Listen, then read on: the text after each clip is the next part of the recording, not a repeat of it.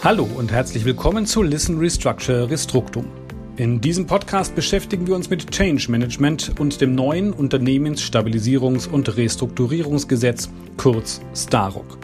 Es geht um die Anwendung, Erfahrungen und Lehren, die man daraus ziehen kann, und um Führung in der Krise. Denn in jeder Krise liegt auch eine große Chance, mit neuem Schwung in die Zukunft zu starten. Ihr Gastgeber ist Matthias Braun. Viel Spaß beim Hören. Hallo und herzlich willkommen zu einer neuen Folge von Listen Restructure Restructum. Ich freue mich, dass ich heute Dr. Elske Fehl-Weileder bei mir habe. Sie ist eine erfahrene Saniererin und Restrukturiererin und äh, ich möchte mich mit ihr heute zum einen über die Unterschiede zwischen Insolvenz und Restrukturierungsplan unterhalten und äh, wir wollen einen ähm, Blick auf die sogenannte Vergleichsrechnung äh, werfen, bei der sich äh, gerade im Zusammenhang mit dem Restrukturierungsplan einiges getan hat. Hallo, Frau Fehlweileder. Hallo, guten Tag, Herr Braun. Wir haben ja gerade schon ähm, angesprochen, dass wir also einmal einen Blick auf ähm, den Insolvenzplan und dann sehr stark eben auch auf den Restrukturierungsplan ähm, werfen wollen. Wie sind denn ähm, die beiden Pläne voneinander zu unterscheiden, beziehungsweise welche Gemeinsamkeiten gibt es dann vielleicht auch? Die Gemeinsamkeiten bestehen im Wesentlichen in der Struktur. Der Restrukturierungsplan im Staruk wurde ähm, von seinem Aufbau her stark am Insolvenzplan orientiert. Im Groben gesagt, es gibt einen ähm, darstellenden Teil und einen äh, regelnden Teil sozusagen, einen gestaltenden Teil, wie es im Gesetz heißt. Das ist also parallel in beiden Verfahren gleich. Der große Unterschied besteht darin, dass im Insolvenzplanverfahren alle Gläubiger mit einbezogen werden.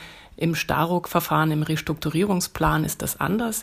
Hier kann sich der Schuldner, also der Planersteller, aussuchen, welche Gläubige er in den Plan einbeziehen will.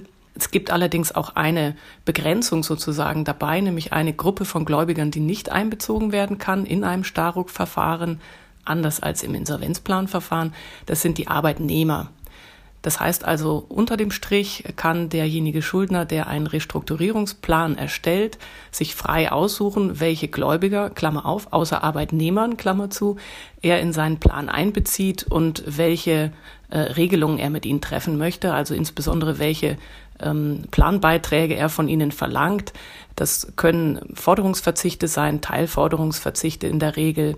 Ähm, aber man kann auch andere Bestimmungen regeln, äh, zum Beispiel Fälligkeiten von Rückzahlungen verschieben oder auch einzelne Vertragsbedingungen regeln.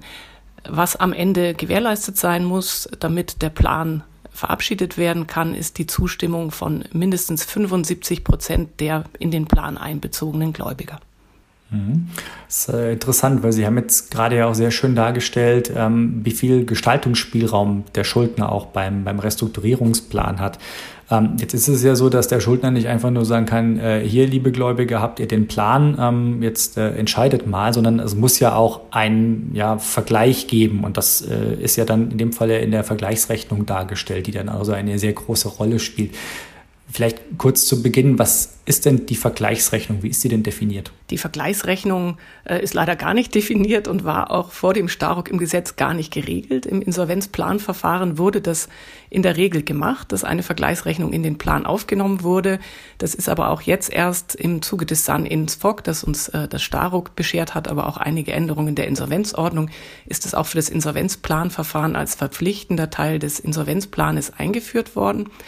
Kurz gesagt soll die Vergleichsrechnung den Planbeteiligten aufzeigen, dass sie durch die Planregelungen, also durch den Vorschlag, den der Schuldner mit seinem Plan unterbreitet, besser gestellt werden oder jedenfalls nicht schlechter, als sie ohne den Plan stünden.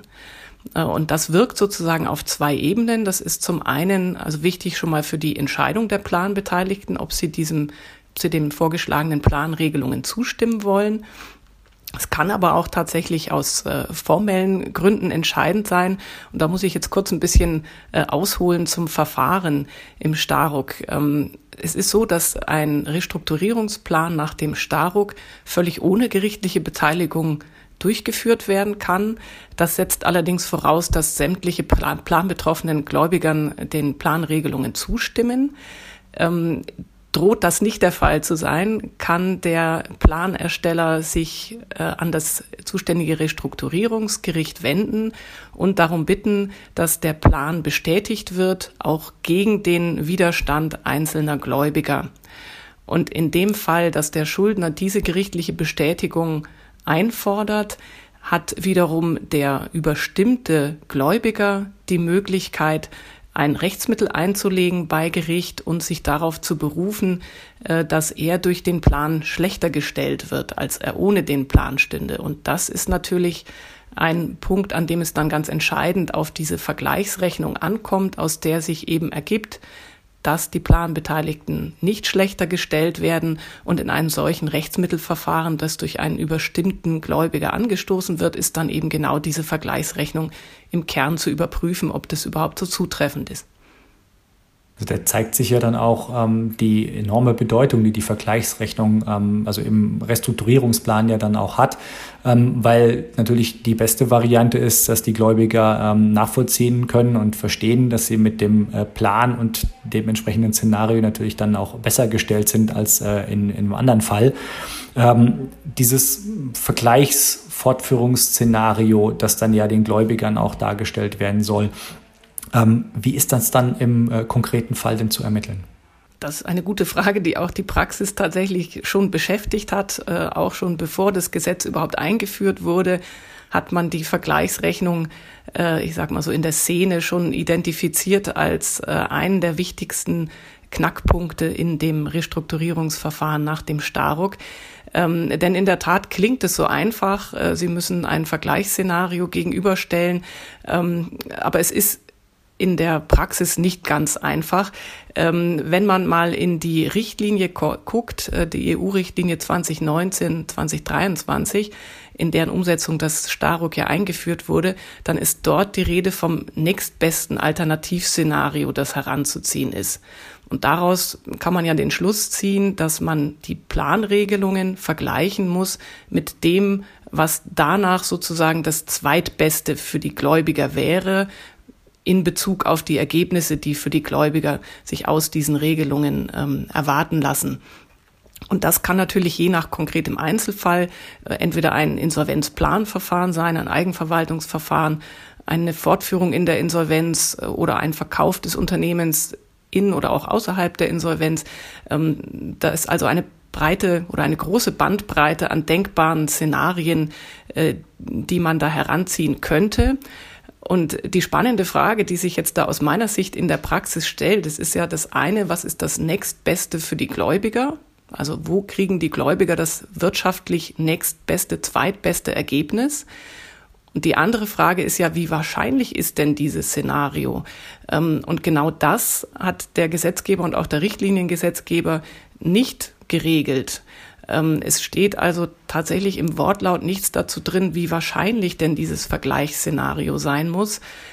Meiner Beobachtung nach kristallisiert sich da eine herrschende Meinung dafür raus, dass man zumindest kein unwahrscheinliches Szenario als Vergleichsszenario heranziehen darf, äh, sondern dass dieses Szenario, mit dem man seine Planregelungen vergleicht, überwiegend wahrscheinlich auch in seiner Umsetzbarkeit sein muss. Das würde nach meinem Verständnis bedeuten, dass es zumindest äh, zu 50,1 Prozent wahrscheinlich umsetzbar sein müsste. Da wird sich äh, sicherlich in der Praxis noch einiges an Diskussion äh, tun. Ähm, was der Gesetzgeber ursprünglich wollte, vielleicht ist das auch ganz interessant, diesen, diesen Gedanken nochmal mit einzubeziehen. Er wollte natürlich verhindern, dass der Planersteller äh, alle anderen denkbaren Szenarien schlecht rechnet und damit sein eigenes Szenario, das er vorschlägt, in besseren Licht erscheinen lässt. Ähm, und das sollte vermieden werden. Deshalb hat der Gesetzgeber auch gesagt, man darf nicht in jedem Fall als Vergleichsszenario eine Liquidation heranziehen, äh, denn es ist ja relativ leicht, ein Planszenario zu entwerfen, das besser ist als eine Liquidation. Und ähm, ins Gesetz ist dieser Gedanke eingeflossen dadurch, dass der Gesetzgeber vorgegeben hat, wenn das Planszenario eine Fortführung des Unternehmens vorsieht, dann müsse auch das Vergleichsszenario eine Fortführung zugrunde legen. Ähm, aber eben, wie gesagt, zu den Wahrscheinlichkeiten hat sich der Gesetzgeber da nicht geäußert, so dass da nach wie vor aus meiner Sicht einiges an Spielraum besteht, Ich denke aber unter dem Strich, der Planersteller tut sich selber keinen Gefallen, wenn er versucht, sich äh, im Vergleichsszenario arm zu rechnen oder das besonders schlecht darzustellen. Denn äh, das ist sicherlich etwas, was die ähm, planbetroffenen Gläubiger nicht unbedingt zur Zustimmung animieren wird, wenn sie den Eindruck haben, äh, da wird das Vergleichsszenario absichtlich schlecht gerechnet. Hm, ja, es klingt absolut nachvollziehbar, beziehungsweise ähm, auch natürlich ähm, durchaus einmal auch herausfordernd, weil also gerade wenn ich jetzt äh, diesen Aspekt der, der Wahrscheinlichkeit, der ja nicht geregelt ist, ähm, nochmal noch mal rausgreife, da gibt es ja mit Sicherheit dann auch unter den Planbeteiligten unterschiedliche Ansichten darüber, wie wahrscheinlich ein solches Szenario ist. Ähm, kann es denn auch sein, dass dann in dem Plan vielleicht auch mehrere Alternativszenarien ähm, dargestellt werden sollten? Oder gibt es da irgendwie auch vielleicht im Gesetz, dass da drin steht, äh, es müssen X sein? Also wie viele sollten das denn sein? Also zwingend vorgeschrieben ist laut Gesetz nur eins. Also wenn man sich den Wortlaut anschaut, liest es sich so, als würde nur ein Szenario zum Vergleich herangezogen werden müssen. Also auf den Teil der Frage kann ich ganz klar sagen, es gibt keine Pflicht, mehrere Vergleichsszenarien heranzuziehen. Das heißt aber nicht, dass sich das im konkreten Einzelfall nicht anbieten kann. Ähm, also ich habe schon von Fällen aus der Praxis gehört, in denen ähm, im Vorfeld schon Restrukturierungsberater natürlich tätig waren und die ohnehin um die Alternativen ähm, für das Unternehmen vergleichen zu können, mehrere Szenarien durchgespielt und durchgerechnet worden sind. Und wenn ich sowas schon habe als Unternehmen, das dann zu dem Schluss kommt, ich möchte mich am besten über ein Staruk-Restrukturierungsverfahren sanieren, dann denke ich, spricht auch vieles dafür, äh, auch mehrere dieser durchgerechneten und für eben nicht Plan A befundenen Alternativszenarien in der Vergleichsrechnung heranzuziehen. Das würde ich also im Einzelfall äh, als sinnvoll erachten. Zwingend vorgeschrieben oder notwendig ist es aber nicht. Kommen wir vielleicht sogar noch zu einem Punkt, äh, der auch ja nicht mal nur vorgeschrieben ist, zumindest ähm, nach meinem Kenntnisstand, aber äh, der durchaus auch eben ähm, gerade äh, bei der Vergleichsrechnung eine Rolle spielt, der Markttest durch ein äh, Dual-Track-Verfahren. Ähm, Inwieweit ist denn das vielleicht ähm, in einem Staruk-Verfahren ähm, nochmal mal besonders wichtig, sich darüber auch Gedanken zu machen, wie ich denn eben den, ja, das Vergleichsszenario und die Vergleichsrechnung ähm, dementsprechend aufstelle? Ja, in der Tat, das ist auch in der Praxis schon viel diskutiert worden, ob ähnlich wie im Insolvenzplanverfahren sich in der Staruk-Praxis auch äh, herauskristallisieren würde, dass die Beteiligten einen Dual-Track-Markttest verlangen, äh, der dann ja zu einem ähm, Plan- oder Vergleichsszenario führen würde, bei dem man den Unternehmensverkauf im Sinne eines Asset-Deals ähm, tatsächlich zu einem validen Marktwert äh, sozusagen durchspielt. Äh, Im Staruk-Verfahren sind dafür natürlich zwei Besonderheiten zu berücksichtigen. Zum einen soll ja gerade das Staruk-Verfahren dem Unternehmen ermöglichen, sich ein bisschen, ich will nicht sagen unter dem Radar, aber doch mit weniger Öffentlichkeit und äh, ohne äh, den Insolvenzmakel zu sanieren. Und wenn ich jetzt tatsächlich ein Dual-Track-Verfahren anstoße, dann bedeutet das ja auch, das Unternehmen äh, wird sozusagen öffentlich am Markt zum Verkauf angeboten, so dass äh, die Visibilität äh, der Krise natürlich dadurch gegeben ist äh, und möglicherweise auch darüber Konkurrenten ähm, die Möglichkeit eröffnet wird, sich im Rahmen ähm, einer Due Diligence Informationen über das schuldnerische Unternehmen zu beschaffen, ähm, die sie dann vielleicht zum, zu dessen Nachteil nutzen können. Also das hat schon den ein oder anderen Pferdefuß und deshalb denke ich, dass es im Staruk-Verfahren eigentlich noch weniger ähm, Sinn macht, äh, tatsächlich auf so einem Dual-Track-Verfahren als Markttest zu bestehen.